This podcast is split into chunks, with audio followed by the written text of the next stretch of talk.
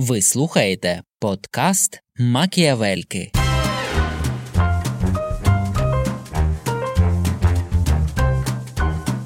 Те, що сьогодні називають вістер... вістер... Вестернізація. Ні, ні. Я хотіла слово «історіографія» сказати. Твій приватний інтерес завжди буде важити менше, ніж суспільний. Давайте будемо приходити до, до Туркменістану. Ні-ні-ні, не будемо. Дві секунди і все. Це ж взагалі це якесь мислення маньяка, ну я перепрошую. Вони просто от знайшли його і сказали, будеш нашим лідером. Хоч син в тебе гарний. І в той момент на небі з'явилися дві веселки і запалали зорі. Боже, аж цукерки твої захотілося. Ти не гарну хату побудувати, це не то, що людину вбити, тому... Ти думаєш, він вбив Ніязова? Ні, я не думаю. Ну, Ніязов раптово помер, якщо що. А.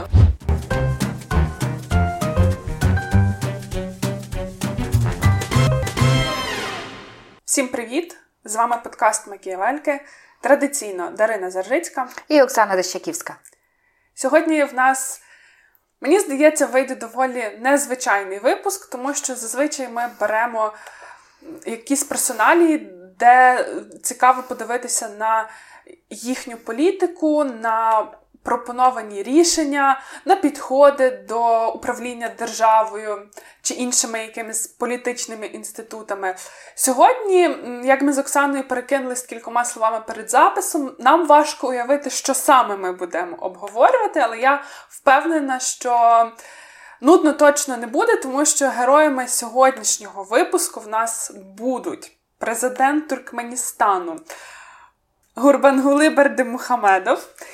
І я думаю, що можемо вже говорити, що інші наші герої – це північнокорейська правляча династія Кім. І ми знову маємо історію, чому ми говоримо сьогодні саме про цих людей, Оксана. А тому що е, дуже дякуємо всім нашим слухачам та слухачкам, які відгукуються на наші подкасти. І одна з наших слухачок, Світлана Ковалишин, запропонувала нам до розмови президента Туркменістану. А ми вже знайшли йому не менш вражаючи цікаву пару, династію, можна так назвати, Кім. І будемо про них трошечки більше говорити. Ці країни обидві вважаються одними з найбільш закритих країн у світі. Про ці країни ми можемо дізнаватися тільки те, що ці країни хочуть, аби про них дізналися, бо доступ журналістів, іноземних журналістів є досить обмежений. Щоб туди потрапити, треба мати дуже серйозні дозволи. Зараз е, ці країни теж по, по-іншому, ніж цілий світ, реагували на пандемію, на коронавірусну кризу. Північна Корея каже, що в них немає коронавірусу, але разом з тим в останньому зверненні Кім Чен Ин сказав, що дякує всій нації за те, як вони тримаються під час коронавірусу. І оце таке теж послання, яке було публічним, незрозуміло, то є таке чи нема там той коронавірус. Але ці, тим, тим не менше, там з глибокими традиціями країни. І тому, напевно, нам буде цікаво прогов... їх проговорити. Знаєш, я тако зразу почну питання. Нас в Україні, нас завжди кажуть, ой, то нас не спрацює, менталітет не той. А от мені здається, чи ті країни то теж про менталітет. Я поясню питання більше. Корея, Північна-Південна Корея, це ж один народ. Вони по сьогодні себе таким вважають, одним народом. Просто кожна з Корей каже, ну, Північна і Південна, то використовують іноземці. Вони себе так не називають. Вони вважають, що є один народ. Причому Північна Корея переконує свій народ, що війну виграли вони. От. Вони, відповідно, їхня ідеологія тепер панівна, а ці всі страждають так. В загниваючому капіталізмі. Ну, десь так. Вони просто всі агенти США, розумієш? І насправді це теж той дискурс такий, що всі воюють з Америкою. Ну, але то... Ну, це, то, то, то, що... це дуже класне питання, з якого ви починаєте, бо я теж ним задалася. І, власне, тут ви, ви згадали про менталітет. У нас дійсно дуже часто списують на українську ментальність. Все окей, ми традиційно на кухні п'ємо каву, тому щойно ми могли почути звуки кави. Повертаюся до теми, у нас часто списують щось на українську ментальність, власне, коли щось вдається, українська ментальність, не вдається українська ментальність. Питання, що її начебто має визначати, ну, очевидно, якісь культурні особливості, історичний бекграунд. І мені видається, що якраз Кореї, ну офіційно це є дві держави, вони це, мабуть, спростовують, тому що фактично дійсно це зараз дві окремі держави, в яких насправді спільна історія, в них спільна мова, в них е, спільні традиції, спільна культура. І я думаю, що доречно нам зробити такий невеличкий крок назад, легенький екскурс в історію, в історію, власне, як так сталося, що сьогодні в нас є дві Кореї. Справа в тому, що на початку ХХ століття і до закінчення Другої світової війни Корея, вона була колонією фактично Японії. Японії. І був дуже складний період, коли Японія використовувала цю свою корейську колонію просто як якийсь сировинний придаток, з якого брала ресурси, чоловіків забирала служити в своїй армії. Жінки часто, корейські жінки, часто потерпали від зґвалтувань і від насильства. Потім японська влада дещо переглянула свою політику і вже почали вважати і називати Корею не своєю колонією, а, власне, почали активно інтегровувати Корею, називаючи її просто частиною країни.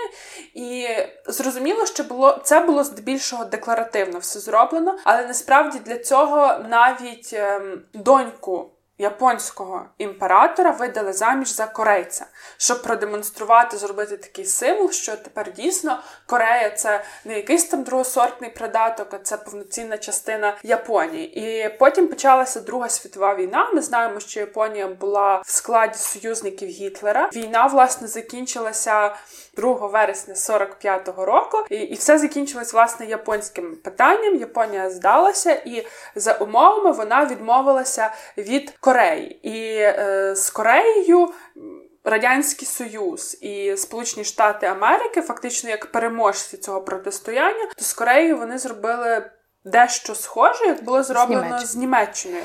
А, ну, вони насправді просто кожен... Там було таке умовне змагання. Росія була зацікавлена, тому що це найближчий, ну, відповідно, там, сусід. І вони хотіли взяти все. І Росія туди... Росія, Радянський Союз тоді називалася ця держава, вони заходили просто відразу зі своєю ідеологією, а американці, відповідно, вирішили протистояти. І в результаті єдиним таким рішенням, яке було, це розділити. Да, створити оцю демілітар... демілітаризовану зону. Але там, ну, знову ж таки, є дуже багато цікавих фільмів, в тому числі документальних і художніх на цю тематику, які от, ну, треба розуміти, що в Кореї, які на той, до того моменту мешканці Кореї, які до того моменту були колонією, в яких був такий війна, не дуже розкішний спосіб життя, і тут заходять чужоземні війська, кожен з яких розказує, що він воює за справжню Корею, кожному, та й самі корейці розділилися, бо шукали себе справжніх, де тут, і це були такі доволі страшні часи, але про це, кажу, дуже багато є цікавих фільмів, які варто подивитися. Може, ми дамо якісь навіть згадки в нас? Але в телеграм-каналі. Так. Корею ж розділили по тридцять восьмій паралелі, тобто просто взяли, поміряли, так, плюс-мінус, щоб це були однакові території. Те, що ви казали, що дуже довгий час Корея була під гнітом Японії, і, відповідно, коли прийшли... Коли прийшов Радянський Союз і Сполучені Штати Америки, то цей прихід теж не було сприйнято позитивно, а під в світлі того, що це просто приходять нові колонізатори, і в результаті на обох частинах Кореї почали з'являтися власні, спочатку таємні органи, які були таємні для, ну, відповідно, для Союзу і для Штатів, а потім ці таємні органи вже стали офіційними на цих територіях, і якраз на території Північної Кореї заснував таку таємну організацію Кім Ір Сен. Я чула іншу версію, тобто, але ну, тут, тут, тут дуже багато всякого, тут може бути і що про Туркменістан, що про Корею, ми тут багато можемо говорити, але багато тої інформації є закритою. І її вдається там роздобути, користуючись там якимись опосередкованими джерелами чи ще чимось. Я чула, що Кім Ір Сен був дуже зручний радянській владі, Він був одним з польових командирів, нічим особливо він не вирізнявся, і радянській владі він був просто зручний. І вони, як це, там є генерал Лєбідів, ще там хтось ці генерали, які вигравали війну, вони просто от знайшли його і сказали, будь нашим лідером. І там навіть є оці моменти, є, є фото, я бачила фото, де от він з ними зустрічається, і де вони, він фактично його готують mm-hmm. на оцього лідера. Ну він був в червоній Ар, і вона прикладається? Червона вона чи вона красна? Червона. Да. Він... Ні, вона сказала колись червона в підручниках. А, все-таки. Ну, червона, добре. Він був в Червоній армії, брав там участь в боях за Маньчжурію, якось так. Угу. І може бути, що він був... Ну, очевидно, що весь розвиток цієї політичної інфраструктури і розвиток нової державності на території північної частини Кореї, він... абсолютно точно був під впливом Радянського Союзу, і навіть був період, коли ж Північна Корея пішла в наступ на Південну Корею. Це було теж за підтримки Радянського Союзу, але це був післявоєнний світ, це вже холодна війна. Радянський Союз ще так... Ем... не мав наміру йти у відкрите протистояння з країнами Заходу, і вони фактично робили, розвивали той сценарій, який для нас є дуже відомий. Давали своїх добровольців, вчили веденню боїв, проводили ще якісь там навчання, але е, підключилися, відповідно, з боку Південної Кореї західні союзники, Британія і США під мандатом ООН туди зайшли.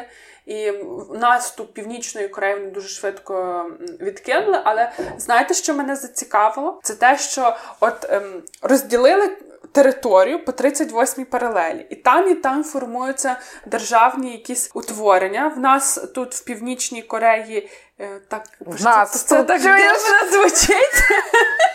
Я сама це сказала і зрозуміла, що це просто аж страшно звучить насправді в нас тут. Але я маю на увазі, що ми просто про... сьогодні будемо говорити про династію Кім, тому в нас тут, в Північній Кореї, Кім Ір Сен розвиває всі свої ідеї, а в Південній Кореї я не, не маю записаного імені, але це був теж... Ем, чоловік, який, коли ще Корея була під гнітом Японії, то він виїхав до Штатів, і він там був. І от що цікаво, що це розвивається вже дві держави, ну там два утворення, так. Кожна, кожна з цих держав вважає... Е, іншу територію своєю. Своєю, так. Так, наприклад, в Конституції Північної Кореї було зазначено, що столиця Північної Кореї – це місто Сеул. А в, в якихось там документах Південної Кореї визначалося, що ота північна частина на північ від тридцять восьмої паралелі – це тимчасово окуповані території Кім Ір Сеном.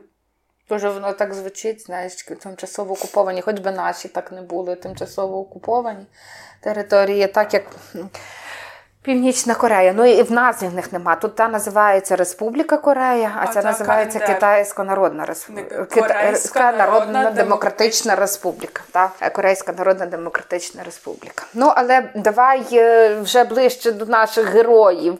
Бо то, ну, відповідь на моє питання, яке я там поставила, та про ментальність. Ментальність, вона, звичайно, ніби традиції одні, всі історія одна, однаково були під японським гнітом, але от те, що так розділили під впливом зовнішніх факторів, та все одно і почали по-різному будувати інститути.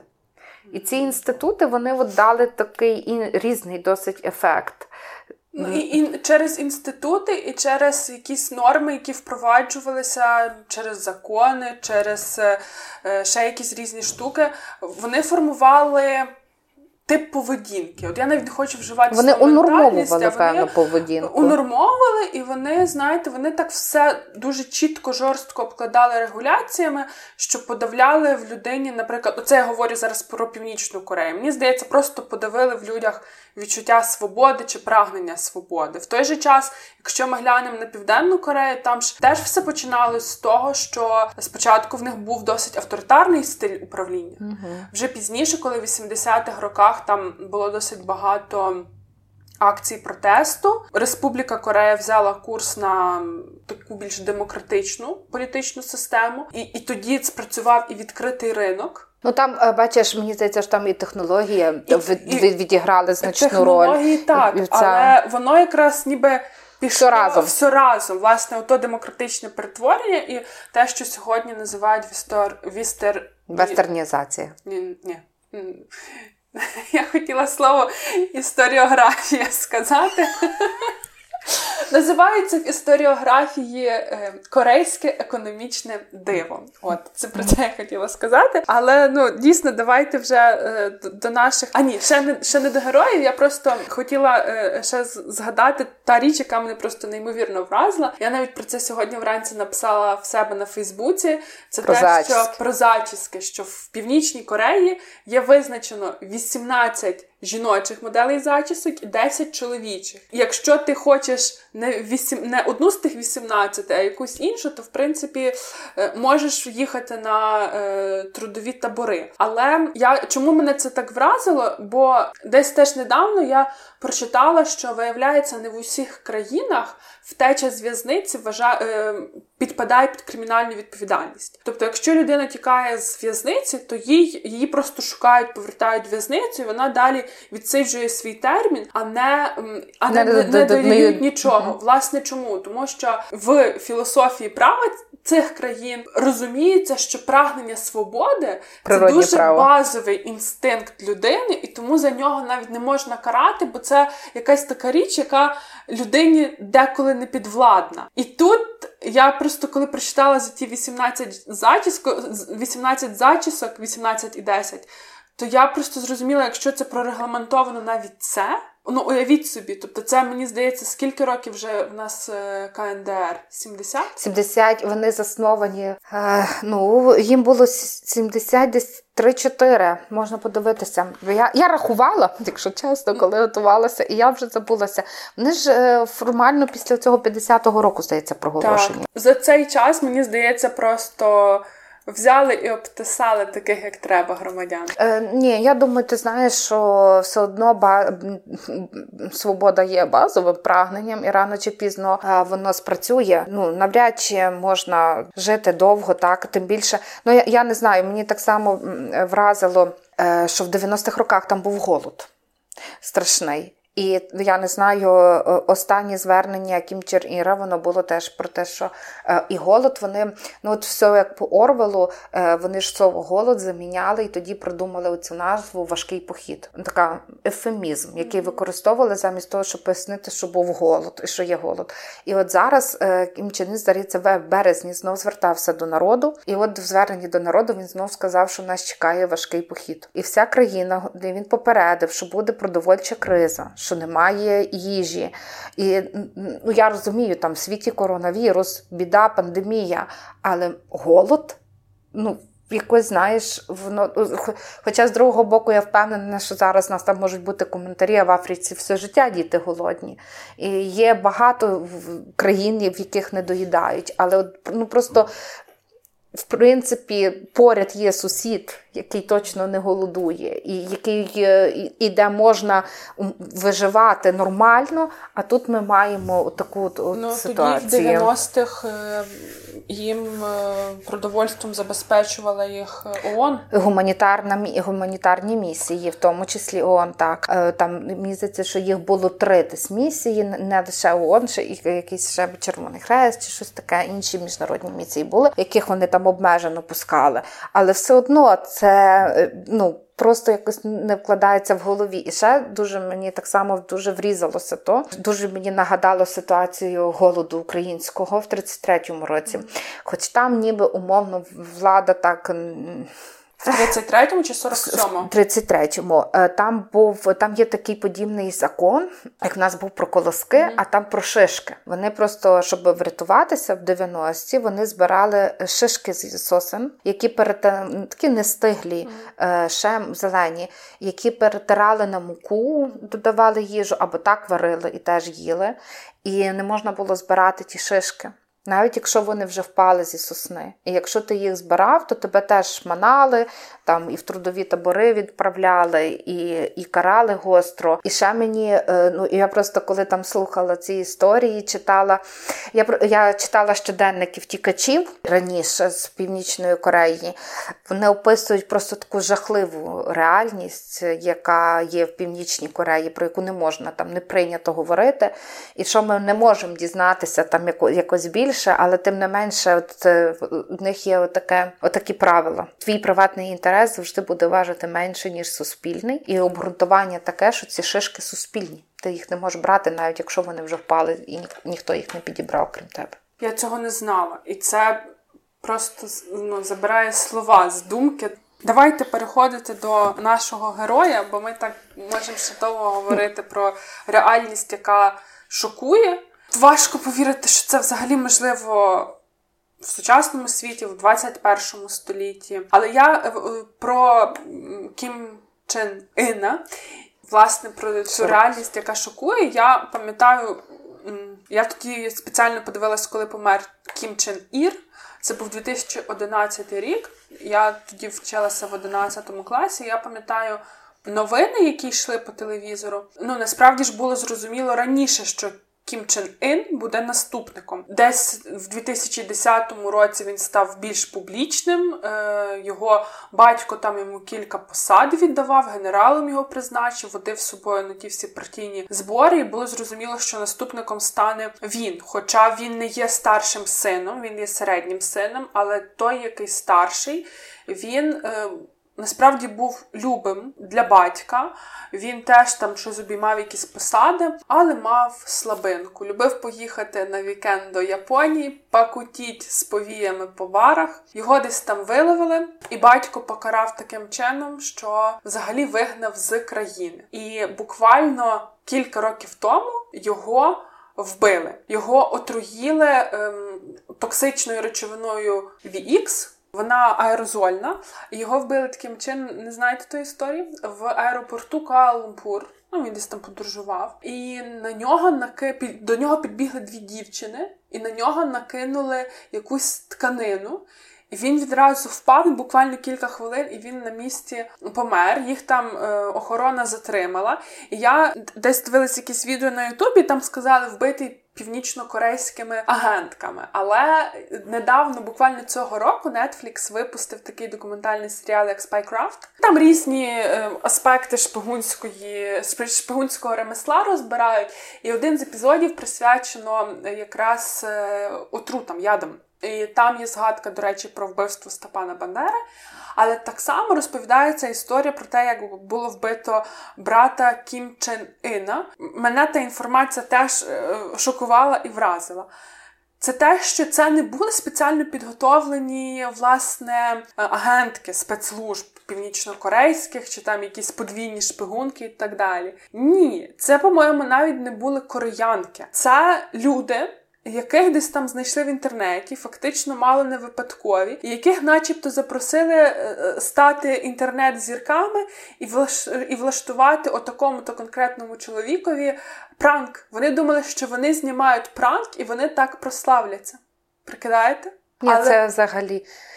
Але не вкладається в голові. Це не вкладається в голові з багатьох причин, але мене ще це вражає з точки зору того, що це така закрита в інформаційному плані держава, ти від них мало маєш інформацію. Я, відповідно, думаю, що вони теж для своїх громадян блокують інформацію. Ну, я не те, що думаю, так і є, але наскільки вони самі, ота владна верхівка, їхні, очевидно, спецслужби, тримають руку на пульсі і розуміють світовий контекст, що вони розуміють, що оце спрацює.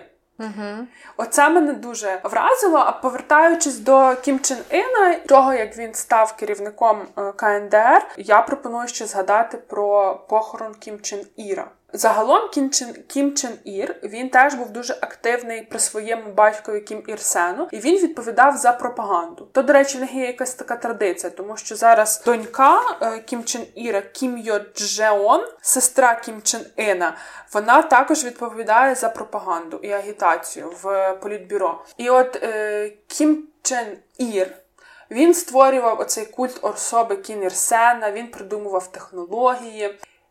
Ще одна штука, яка мене дуже дивує, що всі вони, оці е, лідери династії Кім, всі вони фанати голлівудського кіно. Вони... Ну, вони вважали, що кінематограф – то один з найкращих способів пропаганди. І там, до речі, ну там ціла окрема історія, вони ж викрадали... Вони викрадали південнокорейських акторів. І не тільки, вони і викрадали південнокорейського режисера. І разом з ним його дружину. І вони для них знімали найпопулярніші їхні мультфільми. І що так само дуже цікаво, що насправді там ці мультфільми не змінюються протягом оцих всіх років. Там мультики тридцятип'ятирічної давнини до сих пір показують, бо вони відповідають ідеології і тим от цінностям, які поширює династія, напевно, так, партія. Я от, до речі, навіть не знаю, чи тут коректно говорити про партію, та як про тоталітарні держави говорять, що там ця держава-партія. Тут ніби є ця трудова партія. Але її... тут сім'я, і, і це вже якусь таку, знаєте, монархію нагадує. Це нагадує радше, ну, от, власне, достатньо такий тоталітарний режим, специфічний, може, якийсь для нього придумати свій термін, але трудова партія є, і в березні Кім, Ір, Кім Чен Ір цього року лише став її генеральним секретарем. Це от я, я теж прочитала під час підготовки. Раніше він не, не був керівником цієї політичної партії, трудова партія. А про викрадачів, то я ну про викрадення, і от власне Кім Чен Ір. Ір викрадав ци, цих акторів. Це, це ж взагалі це якесь мислення маньяка, ну я перепрошую. Ну, я, я просто цього не знала, це вчора прочитала.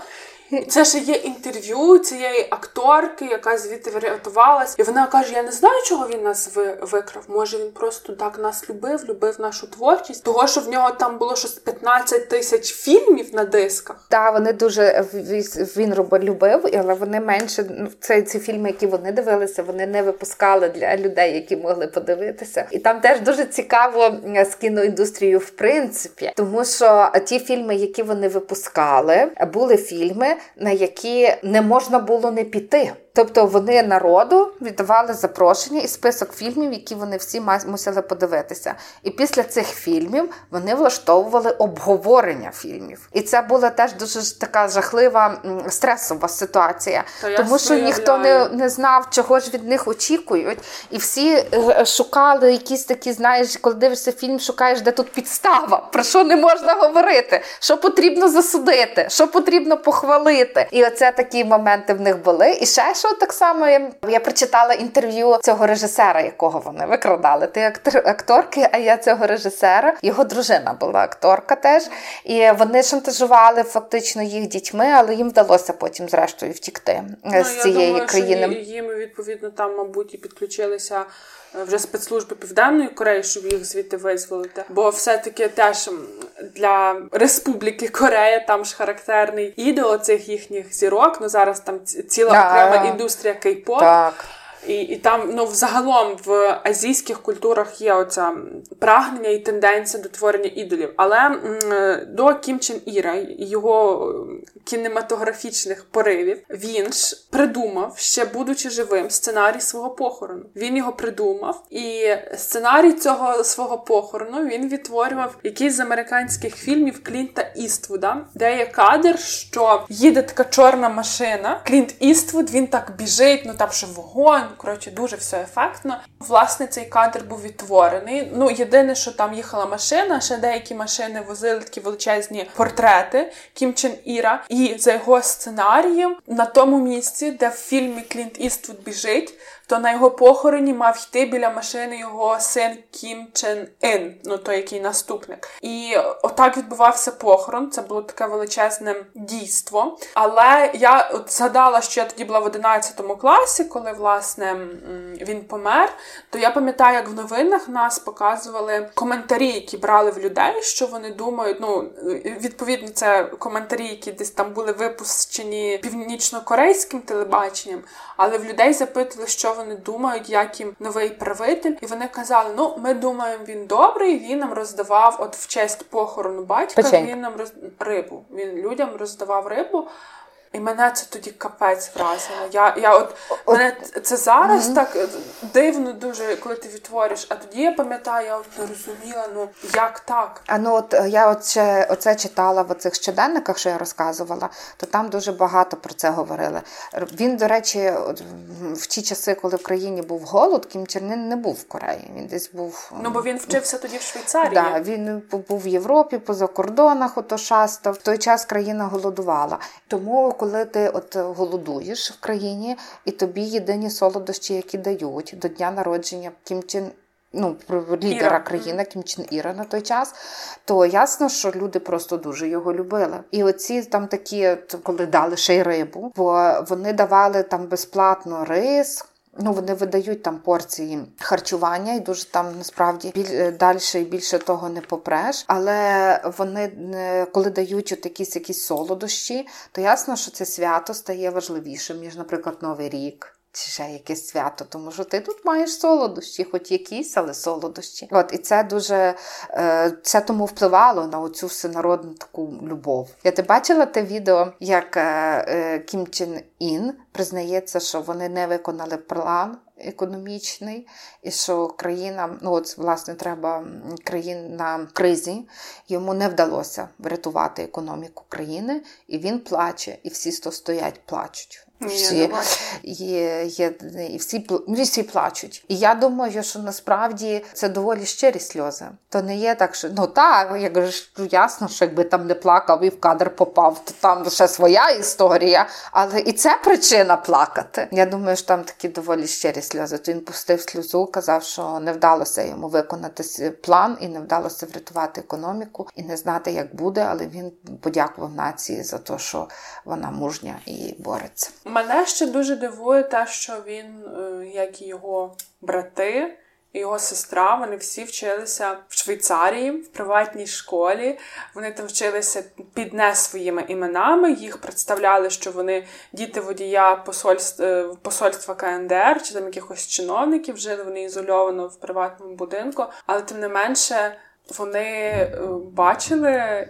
Інший інше. Світ, ви не бачили інше, але тим не менше відтворюють і далі те, що робили дідусь і батько, відповідно. А ще одна така річ, це те, що зараз офіційно ка ен де ер керують троє. Тому що, відповідно до нормативних документів ка ен де ер, і Кім Ір Сен, і Кім Чен Ір, вони досі живі. живі, і за ними закріплені там якісь статуси. Ну, там навіть є той цікавий момент, що вони ж лежать в мавзолеї, ти знаєш. Так, вони, так, так. Вони там спеціальний є палац, де вони лежать. Де, де вони лежать, вони лежать в мавзолеї. І коли ти, ти не відвідуєш мавзолей, ти наносиш візит. Ну, Та, тому що вони живі, тому ти не приходиш віддати шану, ти наносиш візит. І там теж дуже строго регламентована, я ну, теж про це дізналася, там дуже строго регламентована процедура. Як ти маєш піти, ти маєш поклонитися з трьох сторін, ходять шеренгами по чотири, і ти не можеш якось там зробити крок вліво, крок вправо, і тебе є там мало не військовий, який тобі засікає, ну я вже брешу, але який дивиться, скільки ти часу маєш там простояти перед. Особливо це стосується вже не мавзолею, це стосується пам'ятнику. А пам'ятник Кім Чен Ину і Кім Чен Іру вважається місцем сили. От туди йдуть, як когось є проблеми, то йдуть на надихнутися, як їх можна вирішити. Бо то великі лідери нації. Та-та. Цьомати треба? Ні, кланятися і квіти нести. Цьомати і не треба, але кланятися, скоритися і, і квіти нести. І це, до речі, єдиний пам'ятник, де можна покласти живі квіти. Всюди решта тобі дають штучні, пластикові, коротше. А потім забирають і опять продають. Бачите, теж зроблено все, щоб люди навіть не думали. В таких якихось... побутових речах, як де їм які квіти нести. Їм просто відразу прописали, до того пам'ятника можна живі, до всіх інших дадуть такі. Ні, вони її купляють, але вони, ну там, я дивилася просто одного такого тревел-блогера, і він показував, ага. що вони їх собирають і знову там на цей. Ну, але коштів немає, щось жити треба, і це понятно. Ну, от, от, от, от таке. Якщо Кім Чен Ір любив кіно, то в Кім Чен Іна, в нього інші пристрасті, які, власне, привезені із західного світу. Це комп'ютерні ігри і це баскетбол. І він навіть собі привозить зі Штатів Денніса Родмана, відомого баскетболіста. По-моєму, він грав в Чикаго Буллс. Але можу помилитися. Дуже специфічна постать Денніс Родман. Його на батьківщині називали ще раніше черв'яком. І після того, як він оце наносив візит до Кім Чен Ина, він для нього робив там показові ігри, з ним зустрічався, за ручку вони віталися. А потім... І це все було до дня народження Кім Чен Ина. А потім він йому співав «Happy Birthday». Mm-hmm. Кім Чен Ин був просто шаленів від радості. А ще, що мені здається, теж варто відзначити, і це, власне, впливає на всіх, тому що якщо між об- обома Кореями почнеться конфлікт, то це загроза для всього світу, тому що КНДР – це є ядерна держава. Більше того, вони е, далі продовжують виробництво, нарощувати, нарощувати свій ядерний потенціал. Кім Чен Ин продовжує цю лінію. І в дві тисячі, з дві тисячі п'ятнадцятого по дві тисячі сімнадцятий рік, власне, спостерігалося якесь напруження у відносинах між цими двома державами, а в дві тисячі вісімнадцятому році є певне потепління. Ну, я хотіла сказати, що там е, було це потепління. Потепління навіть полягало в тому, що вони будуть е, спільно будувати відпочинковий комплекс, готельний комплекс. Я не знаю, чи ти десь про це читала. Але оце недавно Кім Чен Ін поїхав подивитися, які там справи в тому комплексі, подивився, і його не влаштовувало, як цим управляють Півні... Південна Корея, і він наказав знищити весь цей корпус. Тобто, я думаю, що десь у цьому потеплінню теж настає кінець, і це пов'язано в тому числі, мені здається, зі зміною влади в Сполучених Штатах Америки. Тут треба сказати, що американці і США завжди виглядають як ворог. Ну, це, це один для тоталітарних держав. Це дуже характерно, що мусить бути якийсь зовнішній ворог, проти якого постійно всі борються. В Північній Кореї їх два – Сполучені Штати Америки і Японія. Але Сполучені Штати Америки якось останнім часом більше. І от е, вони е, вважають, що Південна Корея теж під впливом Сполучених Штатів Америки, відповідно, тому не варто з ними ніяк співпрацювати. Ну і ми знаємо, що пів, пів, Південна, Північна Корея, Північна Корея випустила е, ракети ядерні, які можуть дістати до міст Сполучених Штатів Америки. Це призвело до загострення, звичайно, між цими двома країнами. А і тут в Америці вибрали Трампа. І ми пам'ятаємо, що був такий дуже цікавий і такий дуже тривожний момент, тому що Трамп вирішив виходити на такий не інституційний, а особистісний зв'язок з Кім Чен Іром, з Кім Чен Іном, аби залагодити цю ситуацію і про щось домовитися. І цілий світ не розумів, як же ж можуть, чим можуть закінчитися ці домовленості, і це було такі дуже, дуже такі тривожні часи. А зараз, коли, ну, а тим не менше, власне, з цим було пов'язано пом'якшення, тому що Кім Чен Ін був вражений увагою американського президента, він теж хотів такої, такої зустрічі, бо це ви, ви, ну, виводить його зовсім на інший рівень стосунків. А зараз вже є президент Байден, відповідно, це теж трошки інші вже стосунки, і адміністрація Байдена жаліється, якщо можна так сказати про адміністрацію Байдена, що їм не вдається вийти на зв'язок з Північною Кореєю. Хоча вони вже виходили різними каналами і через ООН, і через Може, СІ... просто кілька провокативних твітів? Так, як це робив Трамп. Це робив Трамп. Цікава версія, але я не знаю, знаєш, тут не знаєш, чим скінчиться з тими провокативними твітами, якщо ти говориш з Кім Чен Іном. Теж варто відзначити, що Кім Чен Ин, він, судячи зі всього, має проблеми зі здоров'ям.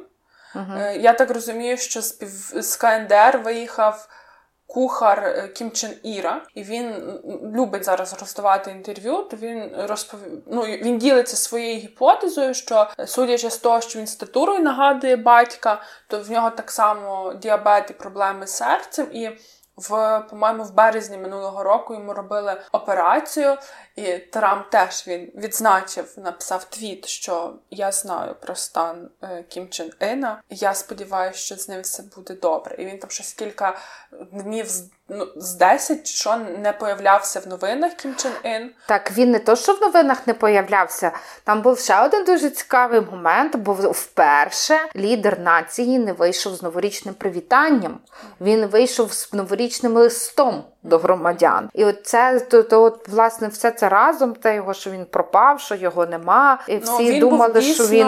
в важкому стані, йому потрібно було робити операцію на серці, і то терміново, шунтування, по-моєму, і вони чекали лікаря з Китаю, а лікар мусив ще долетіти, чи там доїхати, і, відповідно, почали робити місцеві лікарі, які проходили навчання у Китаї, але лікар дуже переживав, а Кім Чен Ин має надлишкову вагу, і там операція якось затягувалася, він впав в кому. Але потім він з'явився на відкритті якогось заводу зі своєю сестрою, і ніби це підтвердило, що це все чутки, що він помер, що насправді він живий. Ну, але всі вже говорять про те, що наступницею буде сестра. Ну, це теж такий цікавенький момент, я зараз дам ще підтвердження одне. Ну, я все хочу, чекаю моменту, коли ж я скажу про це, що я почула, як в підручниках оспівують Кім Чен Іна, то я скажу вже. Давайте. Вони, ну, ясно, що всі лідери нації, вони оспівуються в підручниках. І от е, прихід у світ нового лідера в підручниках описує так, що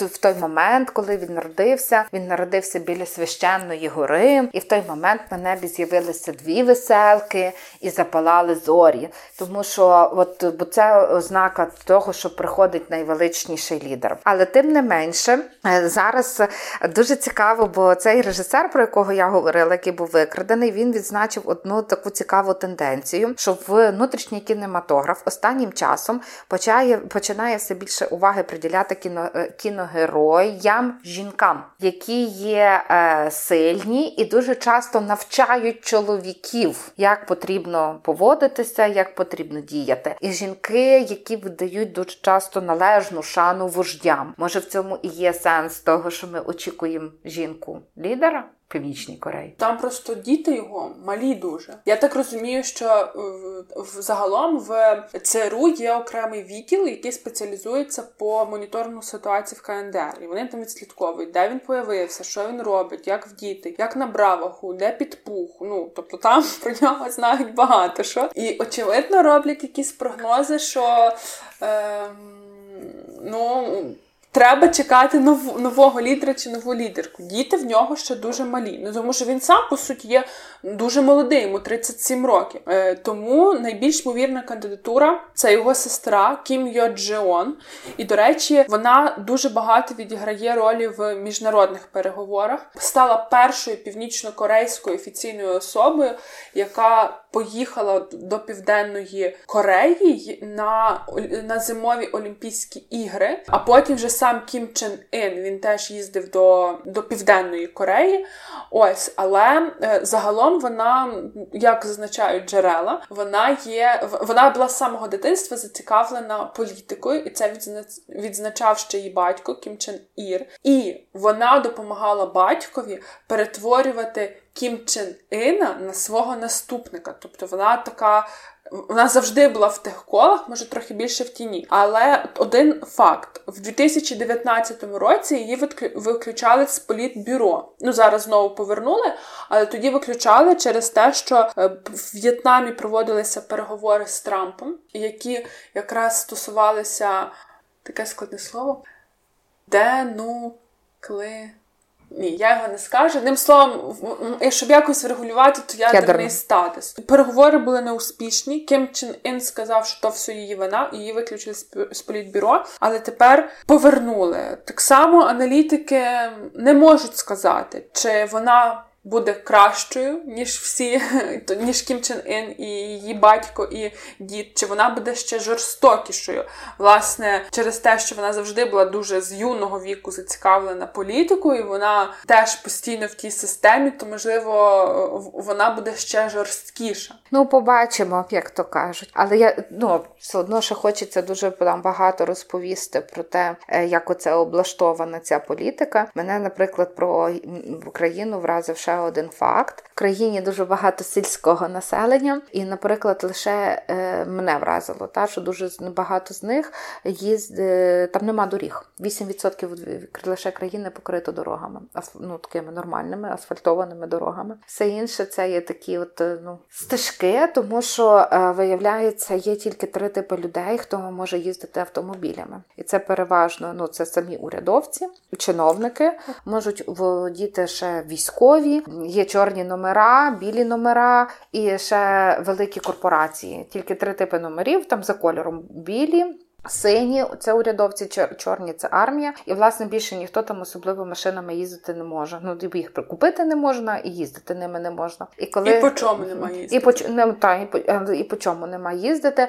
Але тому такий звичний транспорт, пересування – це все-таки велосипеди. Але коли там, наприклад, мешканці вважають, що це теж значна перевага для їхньої країни, тому що так лідер дбає про екологію. Не треба машин, тому екологічно чисте повітря. Більше велосипедів, тим краще, тим кращий рух. І, ну, і корків нема, опять же, знаєш. Всюди там свої переваги. Люди переміщаються на велосипедах. Ну і так само, що мене ще цікаво такого вразило, це те, що в них всього лише два канали телебачення. Тобто масова так, країна такої масової пропаганди. Там всюди облаштовані оці гучномовці, радіостанції. І там є, наприклад, в них до сих пір можуть бути публічні страти, коли там, ну, показують і там ці так само втікачі, то вони розповідають звідти, що якщо відбувся там якийсь злочин, то всіх мешканців по тих гучномовцях запрошують прийти в одне місце. І в цьому місці там розповідають, що він чинив, аби всі знали, що так чинити не можна, так як ця людина чинила. Ну і пам'ятаємо, що, але разом з тим тільки є два канали. Один канал, який працює з сьомої вечора до десятої, а другий взагалі тільки на вихідні. І от канал, він використовується для оцих мультиків, фільмів, в тих, в яких американці погані, японці погані, а корейці, ну, перемагають переважно. І з цими такими з, вряту, рятують світ. І друге, новини, звісно, і, і оці ідеологічні роз'яснення, що сказали, як треба чинити, оцю етику країни, якщо можна так сказати, вони теж транслюють. Транслюють, але не лише через телебачення, але ж оці, через ці вуличні гучномовці теж транслюють. І е, ще останнє, що хотіла тут сказати, що раз в тиждень показують міжнародні новини. Ну, я теж пам'ятаю, це з якихось новин, мені здається, тоді ще в школі вчилася.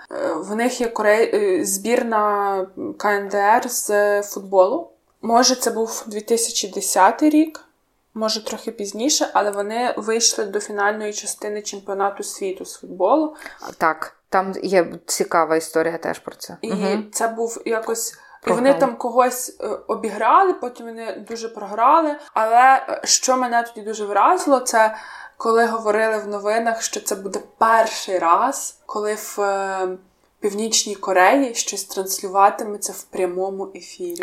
Ну, але там історія така, що ця збірна програла збірні Португалії. І ніхто не знає, що сталося з цією командою. І тридцять років про це було невідомо. Не чекати, як тридцять? тридцять років. Ну, я, принаймні, таке чула. Це був, здається, якісь дев'яності роки, Дарина. Це, це було, було пізніше. Це було недавно. Ну, а, ну значить, я, я читала про одну участь їхній в футбольному чемпіонаті. Може, не тридцять років, але вона Вони, вони зникли з радарів, ця команда, коли повернулася. Їх тіпа зустрічали як переможців, але їх проголосили зрадниками за те, що вони програли. Більше того, виявилося, що вони вживали алкоголь. І це була додаткова причина. І кажуть, що вони тривалий термін перебували в, в трудових таборах. І тільки під такою увагою світової громадськості, де ділися ці футболісти, був знятий документальний фільм, щоб показати, що з ними все окей. Що вони живі. Так. Ну, давайте будемо приходити до, до Туркменістану. Ні-ні-ні, не будемо. Дві секунди і все. Ще я дуже хочу сказати два слова. Ти Давай. Знала, що вони вірять в єдинорогів? Ні. Вони знайшли єдинорога, Дарин. Вони знайшли єдинорога, і вони кажуть, що це країна, де в них рештки, археологи знайшли. І вони кажуть, що там може існувати єдиноріг.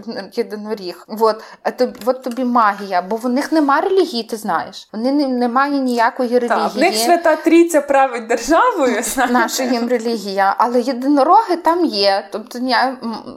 надія є, як то кажуть. В них ще нов... порядок літочислення змінений, ти знаєш?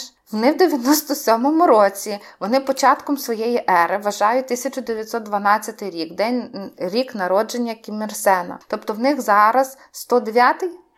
сто десятий рік. Ну, з тисяча дев'ятсот дванадцятого. сто дев'ятий. сто дев'ятий рік. І в їхніх календарях вказується... Ні, ні, чекайте, чекайте. Да, сто дев'ятий. сто дев'ятий. І в їхніх календарях вказується той рік і той, який є в світі. А ще в них дуже... Ну, коротше, Кім Ір Сен, в них забор... він так само ніби дозволяє оцей прорив в, в...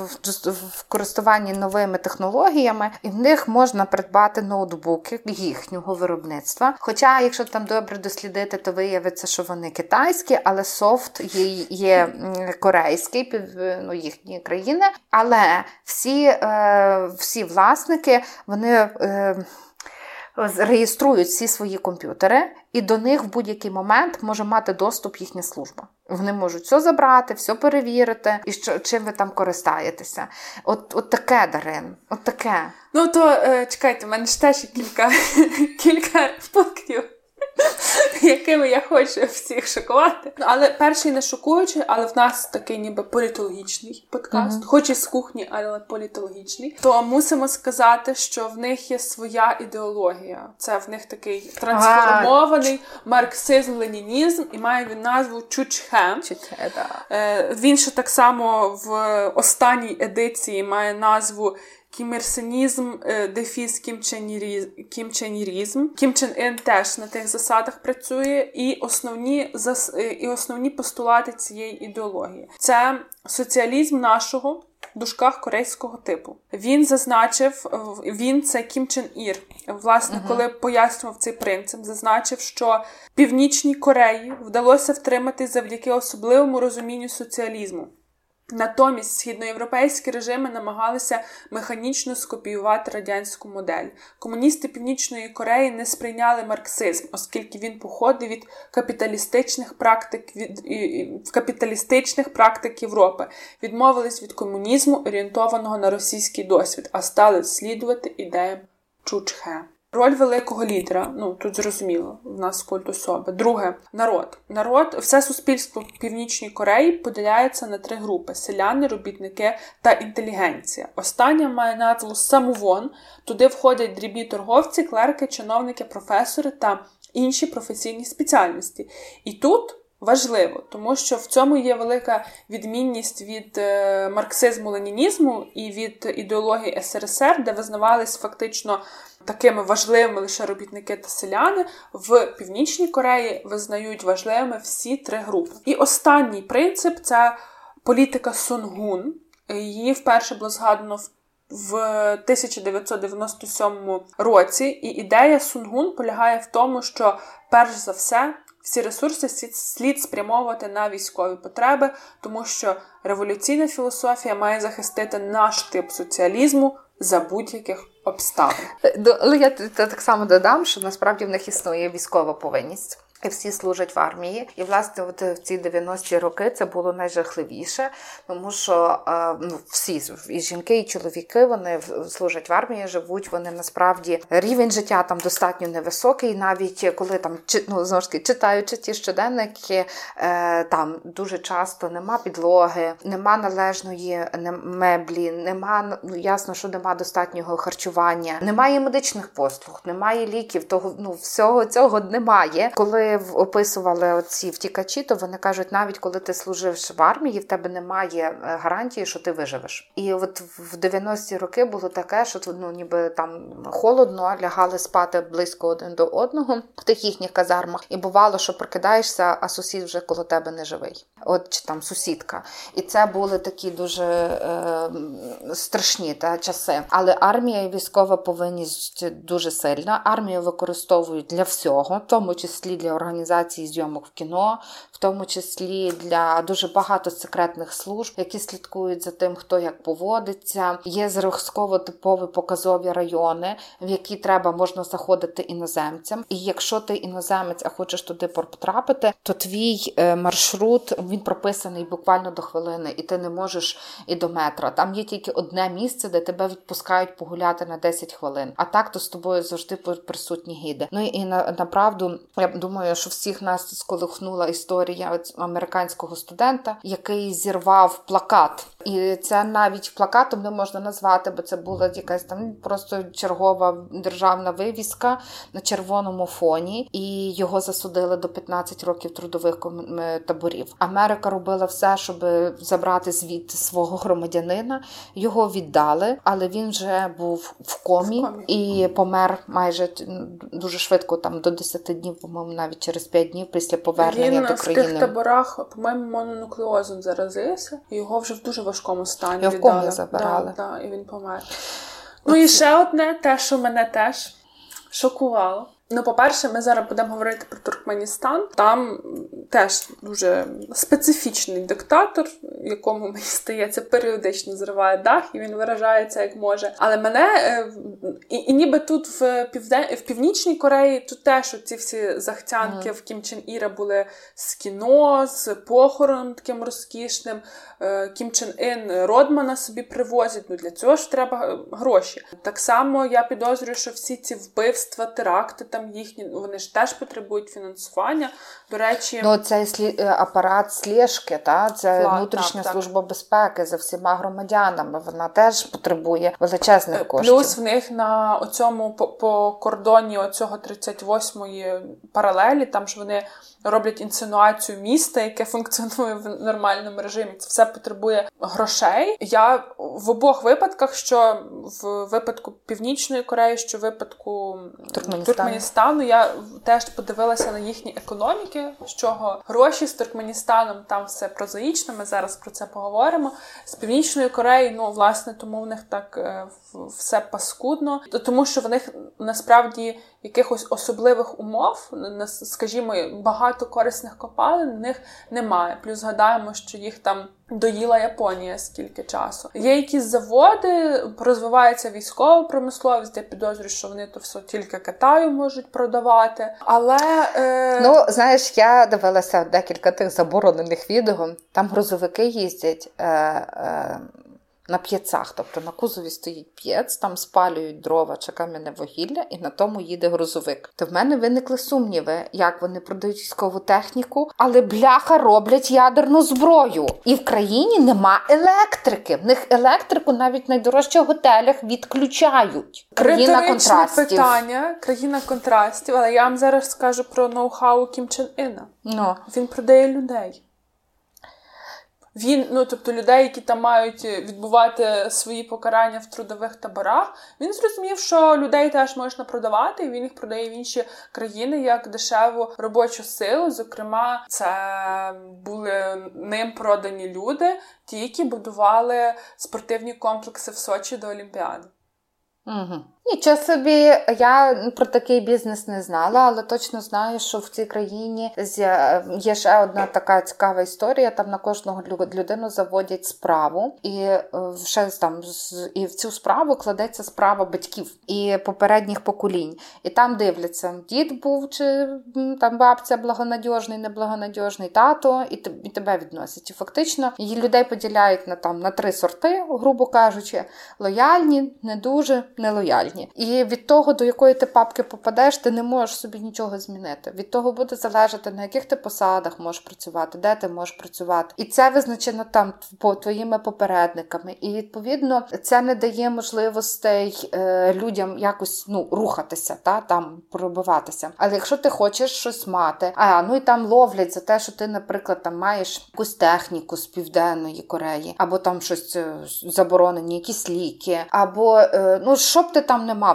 Постійно ці такі, знаєш, шмони роблять. І відповідно на цьому процвітає політика хабарництва. І є багато оцих служб, які, власне, на тому заробляють купу грошей, і вони стають отим таким панівним класом. З чого я собі можу припустити, що вони теж можуть рано чи пізно мати гроші, ну, створити певну альтернативну, альтернативу, в принципі, для династії. Її може теж раптом перестати подобатися щось, так, якщо вони здобудуть силу та владу. А з другого боку, я думаю, що, ну, мені здається, що в такій країні без надії тяжко вірити лише в єдинорогів. Мені здається, що там мали би бути якісь підпільні релігійні угрупування. Ну, в щось же ж ті люди мають вірити. Ну, я не знаю, як в КНДР, але, наприклад, в Південній Кореї там дуже поширена ця культура сектантства, я б це так назвала. Я, я кажу культура сектантства, тому що там їх дуже багато, і може і тут так само. Ну, тому що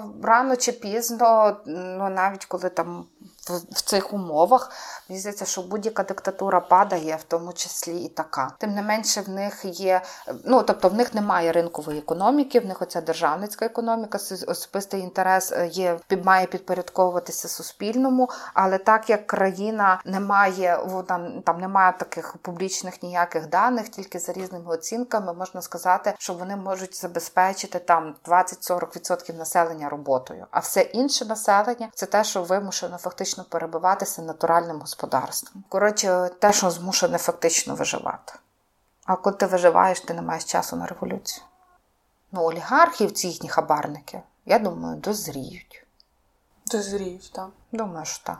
Давайте до країни вже, де все так дозріло. О, дуже як сказати. Ну там просто трохи, ну, теж не олігархічні кола. Я просто, знаєте, я сказала, що там немає особливих можливостей для того, щоб якось пушити ту економіку. Бо мені, бо, ем, мені здається, що якби були, то і в КНДР теж би були золоті двадцятиметрові статуї вождів, як це є в Туркменістані. Загалом Туркменістан – країна, яка має вихід до Каспійського моря, але не має виходу до океану, що дуже важливо. Населення має шість мільйонів людей, серед сусідів Іран, Афганістан, Казахстан, Узбекистан. вісімдесят відсотків території – це є пустелі, найвідоміша з них – Каракум. Боже, аж цукерки тої захотілося, як згадала. Звідки, власне, гроші в цій країні, на чому там все живе? десять відсотків всіх покладів газу світових знаходяться в Туркменістані. Ще один дуже важливий факт – це те, що, ну, роблять оцінку приблизно на скільки років ще вистачить запасів газу. І, скажімо, в Росії ще на п'ятдесят вісім, в Катарі на сто сорок один, в Туркменістані на триста чотирнадцять. Але з газом було все нормально в двохтисячних роках, а це зараз країна е, фактично ввійшла в декілька таких конфліктів, і саме тому там виникає оця криза економічна, знову ж таки, ну, там, там виникає економічна їхня криза. Їхня економічна криза, я якраз чому наголосила на тому, що в них немає доступу до океану, тому що в них дуже обмежена варіативність, як вони можуть транспортувати так. цей газ. Тобто він в охолодженому стані може транспортуватися через океан, це теж дуже затратно, або потрібно відповідно робити цілу інфраструктуру таку з газопроводами. В них є Червоний дракон, це такий фактично як пряма лінія, газопровід, який тягнеться до Китаю. Є проекти, які включають будівництво інфраструктури на регіон з Афганістаном та Індією, по-моєму. Або з Пакистаном, не пам'ятаю точно, але там точно три держави, які доволі всі ненадійні. От, тому це наразі такий доволі заморожений проект, але в будь-якому випадку для того, щоб цю інфраструктуру розвивати, потрібно залучати інвестиції. Інвестиції залучати дуже важко, тому що який би індекс ви не взяли? Freedom Press, Freedom Speech, Freedom Internet, Freedom Economics. Це країна, яка буде замикати. Ну, тобто, на останньому місці КНДР, звичайно, буде. Але, скажімо, от по показнику Freedom Press, uh-huh. Туркменістан займає сто сімдесят шосте місце з сто сімдесят восьме. Uh-huh. Тобто, фактично, свобод в цій державі як таких немає. Бюрократія заполітизована, процвітає хабарництво та корупція. А сам Гурбангули Бердимухамедов є доволі, м- як би це сказати, ексцентричним політиком, ексцентричною особистістю, і, власне, мені здається, що багато потенціалу економіки і грошей, які там десь потенційно є, вони якраз, знаєте, як є така, такий підхід, як ти там ведеш соціальні мережі, і вони починають монетизуватися, то кажуть, що грамотно всі гроші, які монетизуються, назад вливати в розвиток цих соціальних мереж. То от мені здається, що в нього теж все, що там дає держава, то воно вкладається в Гурбангули, щоб в нього, ну, розростався цей теж його культ особи і його імідж. Я тільки, бачиш, я знаю, де читала там інформацію, та газ, газ важлива штука, і порівнюю, наприклад, його з Арабськими Еміратами. Та? Там ж теж є, і там точно монархія, там ніхто не претендував на розширення якоїсь влади, але тим не менше там і рівень життя якийсь інший, хоча ВВП населення могло бути те саме. Разом з тим, хотіла тут, знаєш, пару слів сказати, що Туркменістан, він же ж теж був там Радянська Республіка, свої такі стосунки, і вони досить складні насправді з Росією, в тому числі через транспортування газу, і Росія блокує можливості Туркменістану виходити на ринки. Туркменістан теж складна, скажімо так, політична історія, теж достатньо багато населення сільського, яке обмежене в, в доступі і до інформації, і там, ти, ти вже сказала, і до освіти, і до свободи слова, в принципі. Ну що тільки говорити, якщо сам нині діючий Гурбангули, та, Я, Бердимухамедов. Бердимухамедов вважався доволі ліберальним політиком на фоні попереднього президента Ніязова. Ніязов, який е, ввів в оцей культ Туркменбаши, він імена, е, ім'я днів тижня та календаря дав в честь своїх, своєї там родини, мами і таке інше. І при цьому наполягав, ну, що так. це... Він був ще живий, його іменем називали вулиці, міста. Він теж був з тих таких диктаторів. Він, наприклад, заборонив інтернет. І коли прийшов наш з тобою Бердимухамедов, то він, як казав, наш з тобою, так як... Точно. То, то, він, то він же ж дозволив інтернет і трошечки лібералізував освіту. Та, ти зараз мене поправиш, дозволив інтернет не всім. Ну, це, так, це, це заголосно, бо він загалом... Туркменбаши, він був від е, утворення незалежного Туркменістану, і тут мені здається, що теж варто звернути увагу на ту політичну систему, яка там сформувалась. Сформувалась вона на початку дев'яностих. Дуже вирізняється в, в тому регіоні, тому що там багато зірок зійшлося в сузір'я. Перше, це комуністичний спадок, і тут вони просто взяли комуністичну партію і перейменували в демократичну, а суть не змінилась. Друге, це те, що, очевидно, ці раніше номенклатурні кола, вони теж почали, ну, відтворювати ту саму систему і почали творити нового вождя, ним був Туркменбаши. Але після розпаду Радянського Союзу в Туркменістані відновлюється іслам. Там теж якісь свої традиції мають місце. Політична система є ще доволі специфічною, тому що, ну, по-перше, президент, він є і головою Кабінету міністрів, і Народної ради, і Демократичної партії, і Ради старішин, і Збройних сил, і Ради оборони, і національної безпеки, і керівник цивільної оборони. Це все робить президент. Більше того, голос президента, він є законодавчий. Тобто указ президента – це все одно, що закон. Так, є ще... Він, власне, з одного з змін, яке він зробив після Ніязова, він змінив Конституцію і послабив, майже там ліквідував народні збори, представницький орган. Саме тому Меджліс? Це... Та, ну, Меджліс, він там є як релігійний орган, а в них при Ніязові були народні збори, як Верховна Рада умовно, не ага. парламентський орган. А він його е, фактично усунув від влади, і тому, е, якщо там офіційно якось можна це кваліфікувати, то це авторитаризм такий дуже, досить повний авторитаризм. Є... Сильна виконавча влада і, і, і все. Там ще є Народна рада, Uh-huh. Ну, в українській, українською uh-huh. мовою його переклали як Народну раду, в англійською воно як Assembly йде. Uh-huh. Ем... Може, ті самі збори, які я прочитала в іншому перекладі? Ні, це не, не зовсім збори. Там дуже обмежене коло осіб. Uh-huh. Ну як, там не всі, там декілька народних депутатів, і це особливий державний інститут, його зараховують до представницької гілки влади, але що він робить, непонятно. Ну от це про нього, напевно, все-таки і я говорю, і ти говориш, бо Він, він, коли там раніше вони там голосували і умовно представляли народ, то він фактично забрав лише ці функції про е, прийняття і голосування законів, від них забрав. Він тепер там чи не єдиний, хто може ухвалювати закони, а вони існують фактично для його легітимації, для того, що от в нас ще й парламент в нас є, подивіться, от представницький орган. Ліричний відступ. Ви знаєте про ворота до пекла? Mm-mm. Це в Туркменістані. Насправді це така неформальна назва, коректна і офіційна Дарваза. Це газовий кратер, який у радянські управлінці рішили в пустелі викопати газовий кратер. Вони почали там будівництво і врешті виявили, що там були якісь пустоти. І вся та техніка, яка була звезена, яка шукала місце залягання газу, воно все пішло вниз. Там таке величезне урвище, ну але це відкриті родовища газу. І люди, які там працювали, вони подумали, що воно буде небезпечно для людей і для тварин, а власне Туркменістан дуже значною мірою сільськогосподарська країна, де процвітає тваринництво. І вони вирішили, що ну а що робити? Та треба підпалити, газ вигорить і все.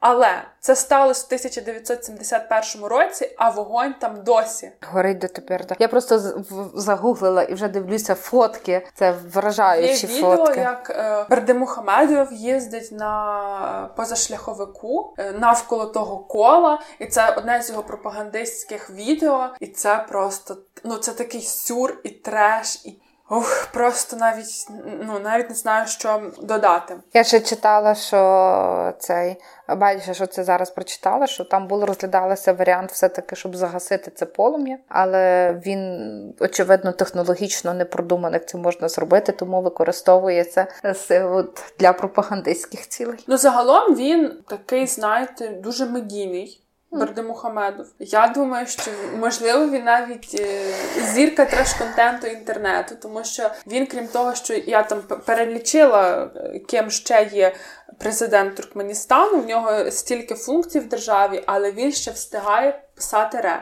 Власне, одне з його хобі – це написання віршів і книг інших. Загалом, як і Туркменбаши, Туркменбаши теж дуже багато книжок писав. Ну, ми там згадували, ви згадували, що він перейменував Дні тижня, але в нього була Книжка. така фундаментальна праця «Рухнама». Одна з його багатьох. І е, цю книгу змушували е, туркменів в школі, вчити та. в школі. Більше того, випускний екзамен в школі був там математика, туркменська мова, ще там якісь предмети. І окремий екзамен був на знання рухнама. Так, е, я хотіла тільки що сказати, що ти, ти так кажеш про його захоплення і там все таке інше, а я дивилася, як він святкував свій шістдесят третій день народження. І це концерт, і співали його пісні, його авторство. Там всі відомі ці артисти. То було теж таке чудове видовище.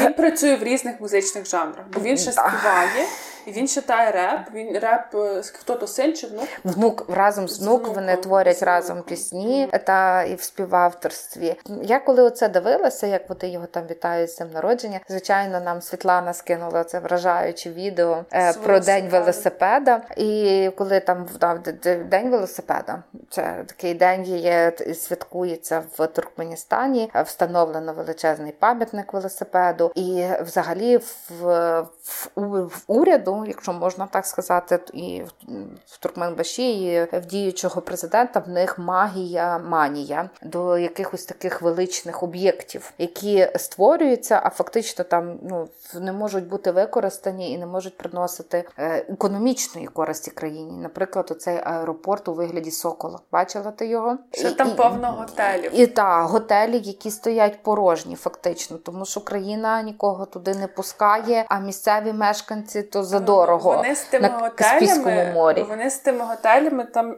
ну, очевидно, я думаю, хотіли повторити сценарій еміратський. Угу. І почали в себе теж розбудовувати. Мені дуже сподобалось це визначення. Не моє, я його прочитала. Комуністичний Лас-Вегас. Угу. Ну, там побудували ці величезні аеропорт, готелі, бо ж, ну, в них яка думка, що в них там є трошки газу, і тут ще можна, ніби вони бачать потенціал в країні, щоб розвивати ще туристичний бізнес. Вибудували, зробили інфраструктуру, і чому ті готелі стоять порожніми і зачиненими, тому що візи людям, вони не збираються видавати. Не збираються, там, не, вони закрита країна, так само, як і Корея, може, але вони не пускають нікого зовні, а своїм туди до тих готелів зайць, тому що це, знову ж таки, відносно ринкова економіка. Ну, більшість там державний сектор. І там дуже теж був такий цікавий момент, що коли як тільки розпався Радянський Союз, і оце ж в нас є газ, то для населення були безкоштовні бензин. комунальні послуги і, і бензин. бензин. І видавали там теж якусь їжу, яку потім почали так само скорочувати. А от Ніязов, не Ніязов, а власне... Давай разом. Бердимухамедов. Бердимухамедов, він е, скоротив, він почав поступово зменшувати, і зараз комунальні послуги платні, і оцього такого дармового від держави нічого нема. І е, це вплинуло на якість життя населення, знову ж таки. І там живуть, е, так суто, так, якщо можна порівняти по картинці, що я по відео дивилася, та, то в Туркменістані все одно виглядає якось ліпше. Але... Слухайте, ну в Туркменістані є гроші на те, щоб Туркменбаши зробив собі двадцятиметрову золоту статую, ну, яка повертається вертається. за сонце. Це, я знаю, та, але бачиш, то знову ж таки, то не ті, все одно не, не статуї, то вони будували, вони оці величезні міста, там, готелі, ці комплекси, вони то будували, але воно не приносить нічого країні. І ще саме, що я прочитала, що цей діючий президент робив, він це будував за рахунок боргів, ну, умовних інвестицій Китаю. Тобто він давав їм газ, вони давали йому гроші. І зараз ці гроші не приносять нічого в економіку, тому країна дуже різко почала бідніти. І в них в дві тисячі двадцятому році запровадили талони на продукти харчування. Там дуже мінімалістичний набір на сім'ю з чотирьох людей п'ятсот грам рису. Загалом люди, які моніторять там ситуацію, їх це взагалі не дивує, але що вони кажуть, що насправді ми можемо з таким жахом сприймати цю ситуацію, взагалі це для нас якесь неподобство, як це так може бути. А для людей в Туркменістані цей талон, вони можуть тішитись, тому що він гарантує хоч якісь продукти. Там була проблема з хлібом, борошна не було, це було частково пов'язане з поганими погодніми умовами в той сезон. А інша причина – це те, що, мені здається, це також було характерно і для Радянського Союзу. Коли давали фальшиву звітність, прозвітовували, угу. що ми стільки-то врожаю зібрали, насправді набагато менше, і потім починаються продовольчі е, кризи. Та, і починають шукати, то в чому тут проблема. До, та, там так само, як і в Кореї, є оцей тіньовий ринок, тіньовий ринок праці, там е, їхню національну валюту не можна офіційно обмінювати, вона лише діє. Але є чорний ринок, і на чорному ринку ця тіньова, ця їхня національна валюта не є такою стабільною. В них, я дивилася кусочки теж відео, цей раз я дивилась відео. Вони, ну, все, що лежить в магазинах, це не упаковки з товаром, це напхана ватою упаковки, тому що, ну, товарів в брак, в тих магазинах дефіцит, де мають люди заходити. І там, ну, і м'ясо по талонах, обмежена кількість на руки видається, і все, ну, там, і все інше насправді. Тому то той випадок, коли в нас такий от лідер, який співає реп, пише пісні, пише книжки про лікарські рослини, про досягнення туркменів, е, має, вважає національним збагаченням, е, національним достоїнством? Ні, достоянням. Mm-hmm. Mm-hmm. вважає національним надбанням та Алабая, пам'ятник Алабаю, собаці, вони теж встановили, і є спеціальна відважна від День Алабая, і є, і є, відзнака, Алабая. Є відзнака Алабая, яку вони засну, яку власне заснував і затвердив теж президент. Ще в них їхній кінь, назву якого я забула, але це найдорожча порода. І сам Бердимухамедов, він любить поїздити на конику, він бере участь в скачках, і це буквально кілька років тому кінь його кинув вже там на фініші. І цю інформацію дуже приховували, і правоохоронні органи, спецслужби дивилися, щоб це ніде не, не вилізло назовні, тому що лідер не може падати з коня, звісно. Але конику пощастило, його не розстріляли. Але тим не менше, Бердимухамедов впав, але гонки виграв він і отримав приз в одинадцять мільйонів доларів. одинадцять мільйонів доларів. Лічний приз. Ну, ну він його якби задонейтив, пожертвував якесь там співтовариство когось. Ну, може, то його співтовариство, знаєте, ми ж ну, невідомо, що там до чого. Але коней він любить, і, власне, якщо Туркменбаши ставив собі двадцятиметрову статую, яка крутиться за сонцем, бо він був такий сонцесяйний, що це... Ну, сонце його мусило підсвічувати, і він не міг бути спиною до сонця, то Бердимухамедов завжди на коні. І його пам'ятник, його ста... не пам'ятник, його статуя, власне, де він на коні. Ага. Але про коня класно жартували, що єдиний опозиціонер в країні мі... відмовив Бердимухамедову. Це і смішно, і сумно. А а ще, е... я, я тут хочу ще так само додати, що, знаєш, воно там опозиціонер, але він, от, він слідує, знаєш, такому якомусь класичному совковому уявленню про вождя. Вождь – великий вчитель, він вчить військових стріляти, він випробовує нову зброю, він вчить вчителів вчителів вчителювати, він вчить медиків. Кабмін він виход... він виводить на толоку. Він архітекторам розказує, що в тій будові має бути два купли, один такий побільший зробіть, і воно в архітектурний ансамбль впишеться просто ідеально. От він, от знаєш, з тих таких совкових дуже вождів, от великий вождь і учитель. І він теж любить оці масові такі зустрічі. І якщо чесно, коли я дивилася там оці виступи, вони мені нагадували, пам'ятаєш, ми з собою обговорювали виступи хорів, отих всяких mm. до Піночета. Mm-hmm. Ну, якесь от таке, от, от все таке в один в один, якоїсь я там, ну не знаю, мені здається, що це теж рано чи пізно закінчиться. Ой, я щось мала сказати, мені прямо думка вилетіла з голови. Mm. А, я хотіла сказати, що ми ще не згадали, що за освітою він стоматолог. Вчився на зубного техніка, потім в Москві здобував кандидатську, кандидатський ступінь. Починав він свою політичну кар'єру, що його призначили керівником департаменту стоматології в Міністерстві охорони здоров'я, потім був він міністром охорони здоров'я. І ще подейкують, що він є позашлюбним сином Туркменбаши. Ви то чули? Я цього не чула. Я то в кількох Але... джерелах бачила. Серйозно? Ну, він, вони дійсно доволі схожі були зовні. І дуже довгий час нічого не було відомо про батьків Бердимухамедова. До речі, досі мало що відомо про його офіційну дружину. Відоме її ім'я, але її ніхто ніколи жодного разу не бачив, бо він з нею не з'являється. І навіть, знову ж таки, подейкують, що вона вже давно не живе в Туркменістані, що вона живе в Лондоні. А Бердимухамедов живе з Маріною. Прізвище Маріни невідоме, але вона є за національністю росіянка і була медсестрою, коли Бердимухамедов працював ще стоматологом. Я читала, я чула іншу інформацію. Його, це значить, просунули, просунули в уряд. Він так само відповідав в якийсь час за освіту. Він отримував від Ніязова догани, але він завжди втримувався на посаді. А я читала, що його близькість до Ніязова була забезпечена тим, що він був його особистим лікарем. І він знав про стан здоров'я Ніязова і витягував його там, з критичних ситуацій. Ну, Дарина то не заважала йому знати багато. Добре, добре.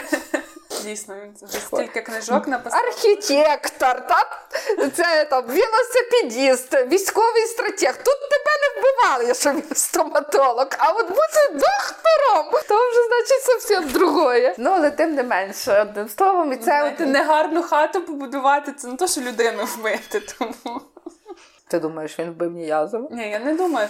Ну, Ніязов раптово помер, якщо що. А, бачите, це може і бачить. Ну, хто його знає, ага. Бачить, так то буває. Але, до речі, він, ем, його, от, власне, ця Народна Рада після смерті Ніязова призначила президентом, а вже він пізніше відбулися вибори, і в дві тисячі сьомому році за нього проголосували вісімдесят дев'ять відсотків, в дві тисячі дванадцятому – дев'яносто сім відсотків, в дві тисячі сімнадцятому – дев'яносто чотири відсотки. І десь тоді ж було внесено зміни до Конституції, збільшено президентський термін з п'яти років до семи. А ще з того, що зробив і обіцяв Бердимухамедов, він дійсно, коли були перші вибори, то він обіцяв повний доступ до інтернету для всіх. То неправда, того досі немає.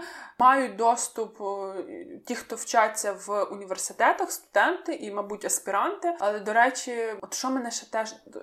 Зараз то я вже, коли говорю, то я зрозуміла, що це мене не має дивувати, але я на моменті підготовки, мені це просто взривало мозок. Коли я прочитала, що там плату за воду ввели в якомусь там році, інтернет безкоштовний. Я така, ну як це не платити за воду? Хто за неї платить? Як це все регулюється? Так само безкоштовний бензин був з, я розкажу, з дві тисячі восьмого по дві тисячі чотирнадцятий рік. шість років. Ну, ну, ну як, як це... безкоштовний бензин, як це взагалі працює? І мені такі факти, вони просто підривають мозок. Але... Ну, а зараз, я, я читала, що зараз там люди прям зночі вишукуються на черги, бо теж дефіцит бензину, на заправках там треба стояти, бо майже зночі люди займають великі черги, бо нема.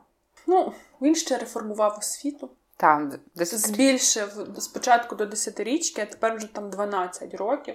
Угу. І ще теж така, такий один момент, я його не до кінця розумію. Я думаю, що це теж пов'язано з якимось відновленням культури, відновлення туркменської ідентичності. Це те, що він обіцяв, що в освідченнях і в студентських квитках студентки будуть, ну, просто сфотографовані, а не в національному одязі. Бо зараз в національному одязі і так само... В... Він в, обіцяв е, змінити, одним словом, обмежити використання національного одягу в школах. До е, Ніязова в школу можна було ходити в національному одязі, тільки в, mm-hmm. в їхніх. А він е, обіцявся, що він веде форму. Ну, і там можна буде ходити... Він і вів форму, вів такого форму. Більш європеїзованого зразка. Але що він запровадив? У дві тисячі дванадцятому році, до речі, в Туркменістані, як і в КНДР, є практика особових справ. Uh-huh. Ну, тобто, я думаю, що вона багато де є, просто це не настільки явно, як там. Ну, і не поголовно, може. Не, погол... не поголовно. Там реально заводять на всіх. І, власне, у дві тисячі дванадцятому році зобов'язали працівниць дитячих садочків, шкіл, бібліотек, щоб вони були сфотографовані в національному одязі і в особових справах.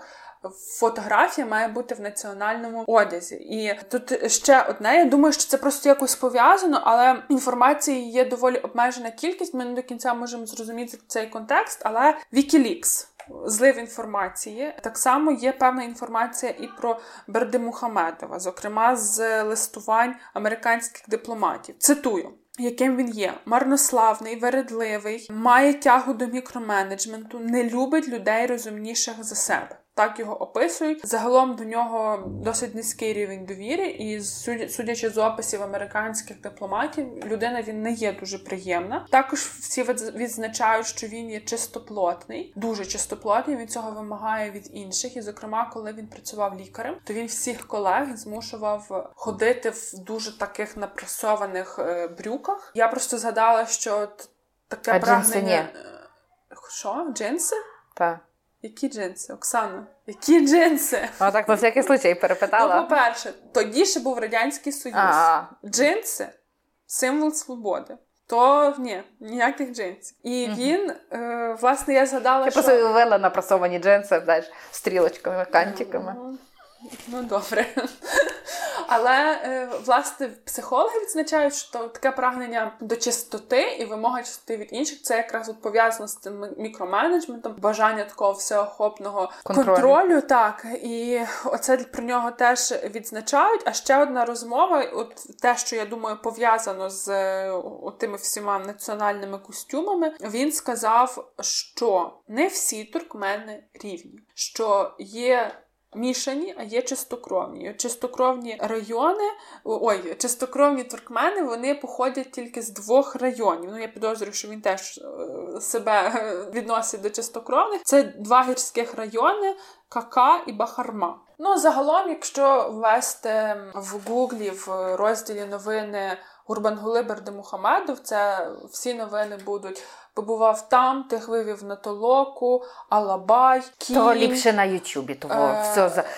пошукати і зразу подивитися, наберешся неймовірних вражень. Так, це, це емоції дарує просто неймовірні, але я хочу, це теж про емоції. Я дивилася відео, там багато всяких пропагандистських ем, сюжетів було, але я була захоплена тим, наскільки красиві туркмени і туркменки. От для мене, я просто ну ніколи якось не цікавилася цією країною, а тоді подивилась відео, і там, ну, звичайно, це ще може так під сюжет підібрано, що вони всі просто виглядають як якісь кінематографічні персонажі, герої, і мене це дуже вразило. І ще е, недавно сина Бердимухамедова призначено віце-президентом, то мушу сказати, що теж дуже гарний. Ото є, єдине, що було приємне при підготовці, що хоч син в тебе гарний.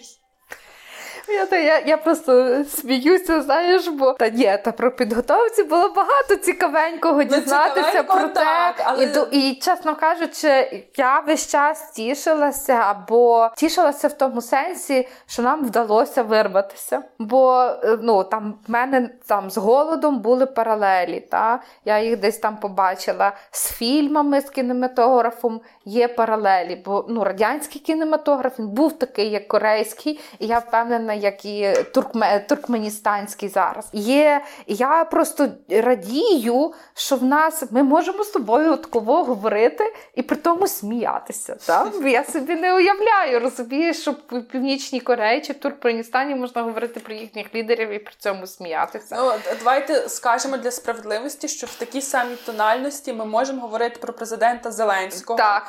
І коли я вийду з під'їзду, то мене не розстріляють. Та, і в трудовий табір ніяк не, не відправлять. відправлять. І не продадуть в іншу державу. Це, це, це правда. Ну, щодо підготовки, вона дійсно була неймовірно захоплюючою в тому сенсі, що ти прозріваєш. У мене таке враження, що в мене постійно вираз обличчя, бо, як знаєте, в Фейсбуці там є той такий в реакціях смайлик, що ова, що такий рот відкривається від здивування. От я саме з таким виразом обличчя це все читала, але ну, не покидало враження, що це один доктор зло, другий доктор зло, і, і просто якось аж, аж холодом обкидало, коли ти це все читаєш, і, і людей дуже шкода. Насправді, людей неймовірно шкода тих, які живуть що в КНДР, що в Туркменістані. І кількість тих, хто хоче отримувати політичний притулок в інших країнах, дуже висока, тому я ніколи не погоджуюсь з тим, що людям це зручно, люди звикли. Я думаю, що дійсно, мабуть, критична маса все-таки звикла. Критична маса вже обтесана під модель